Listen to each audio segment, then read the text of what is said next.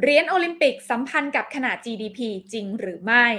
ถ้าจะให้เราลองพลอตเป็นโมเดลแบบง่ายๆนะคะเพื่อดูความสัมพันธ์ค่ะว่าจำนวนเหรียญของโอลิมปิกที่แต่ละประเทศได้รับนั้น มีความสัมพันธ์กับอะไรกันบ้าง สิ่งเหล่านั้นจะมีโอกาสเป็นอะไรกันบ้าง ลงทุนแมนลองชวนมาวิเคราะห์กันค่ะ และนี่คือลงทุนแมนจะเล่าให้ฟัง สนับสนุนโดยแอป Blockdit อยากได้ไอเดียใหม่ ๆ ลองใช้ Blockdit บางคนบอกว่าอาจจะเป็นที่ขนาดของประชากรนะคะ คือประเทศไหนที่มีจำนวนประชากรเยอะก็มีโอกาสที่จะมีนักกีฬาคุณภาพเนี่ยเยอะตามไปด้วย แต่ทำไมประเทศที่มีจำนวนประชากรใกล้ๆ กับเราอย่างอังกฤษแล้วก็ฝรั่งเศสนะคะ กลับได้จำนวนเหรียญโอลิมปิกนั้นมากกว่าเรา ซึ่งก็แปลว่าจำนวนเหรียญโอลิมปิกไม่ได้สัมพันธ์กับจำนวนประชากร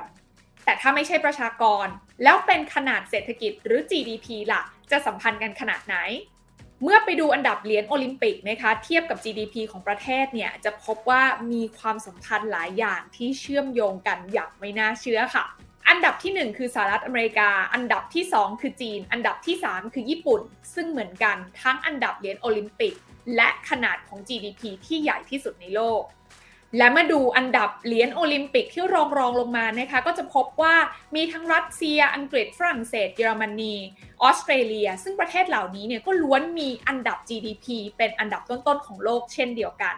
สำหรับคนที่เคยเรียน econometric หรือว่าเศรษฐมิติมานะคะ ก็จะพบว่าถ้าเราเนี่ยลองหาค่าความสัมพันธ์ ระหว่างขนาดของ GDP กับอันดับของเหรียญที่ได้รับในการแข่งขันโอลิมปิกเนี่ย ก็จะพบว่ามีความสัมพันธ์ที่อยู่ในระดับสูงค่ะ โดยมีคนที่เคยเก็บข้อมูลนี้มาแล้วนะคะ จะพบว่าค่าความสัมพันธ์นี้สูงถึง 0.8 เลยทีเดียว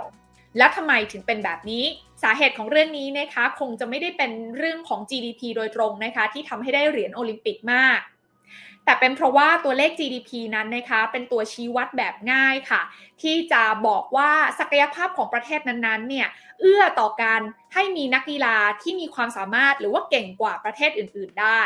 ไม่ว่าจะเป็นเรื่องของประชากรนะคะที่มีโอกาสจะได้รับโภชนาการที่ดี มีคุณภาพชีวิตที่ดี ซึ่งก็แน่นอนว่าส่งผลไปยังสุขภาพร่างกายที่แข็งแรง แล้วก็มีความพร้อมในการแข่งกีฬา นอกจากนั้นนะคะอีกหนึ่งมิติก็คือรัฐบาลนั้นมีความพร้อมค่ะ ที่จะสนับสนุนทั้งเครื่องมือ การฝึกสอนรวมไปถึงเงินค่าตอบแทนให้กับทั้งนักกีฬา แล้วก็ผู้ฝึกสอน ซึ่งแน่นอนว่าเรื่องนี้ก็เป็นกำลังใจสำคัญนะคะ ที่ทำให้แต่ละประเทศนั้นสามารถพัฒนานักกีฬาที่มีศักยภาพได้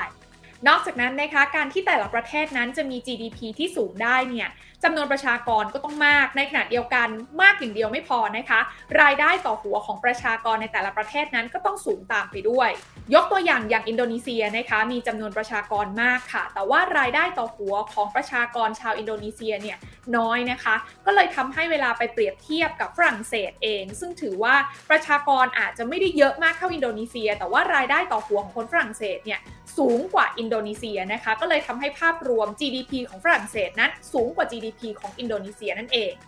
หรือคนสิงคโปร์นะคะที่มี GDP หรือรายได้ต่อหัวเนี่ยสูงกว่าฝรั่งเศสมาก แต่ว่ามีจำนวนประชากรน้อยค่ะ ก็ส่งผลให้โอกาสที่ประชากรจะมาเป็นนักกีฬาเนี่ยมีได้น้อยลง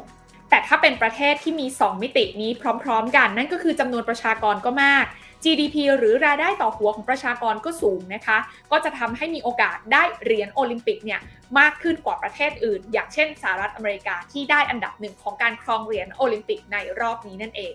และถึงแม้ว่าจีนนะคะจะเป็นประเทศที่มี GDP ต่อหัวเนี่ยต่ำกว่าหลาย ๆ ประเทศในยุโรปมาก แต่ว่าจีนเนี่ยมีจำนวนประชากรมากค่ะ ก็เลยมีโอกาสได้เหรียญโอลิมปิกเยอะกว่าประเทศอื่นนะคะ เพราะว่าจีนเนี่ยมีประชากรที่จะมาเป็นนักกีฬาได้มากกว่าประเทศอื่นนั่นเอง ส่วนประเทศไทยของเรานะคะที่มี GDP อยู่ในระดับกลางๆจำนวนประชากรก็กลางๆ ก็เลยทำให้เราเนี่ยด้านดับเหรียญโอลิมปิกอยู่ในระดับกลางๆตาราง เช่นเดียวกันจากเรื่องนี้นะคะก็แสดงให้เห็นว่าถึงแม้ว่า GDP นั้นจะมีข้อบกพร่องอยู่บางอย่างค่ะ แต่อย่างน้อยเนี่ยนะคะ GDP ก็สามารถบ่งชี้ความสามารถในการได้เหรียญโอลิมปิกได้ และแน่นอนว่าก็สามารถบ่งชี้คุณภาพชีวิตของคนในประเทศนั้นๆ ในด้านอื่น ๆ ได้เช่นเดียวกันสำหรับคำถามว่าแล้วประเทศไทยจะทำยังไงล่ะ เพื่อให้รอบหน้าเรามีโอกาสได้เหรียญโอลิมปิกมากกว่านี้คำตอบแบบง่ายๆ ก็คือทำให้ GDP ของไทยปรับตัวเพิ่มขึ้นก่อนค่ะ แล้วเดี๋ยวเหรียญโอลิมปิกจะตามมาเอง แต่ปัญหาตอนนี้มันอยู่ที่ เราจะทำให้ GDP ของไทย ปรับตัวเพิ่มขึ้นเยอะๆ ได้อย่างไร กดติดตามลงทุนแมนพอดแคสต์ได้ทุกช่องทาง ทั้ง Spotify, SoundCloud, Apple Podcast, Podbean และ Blogdit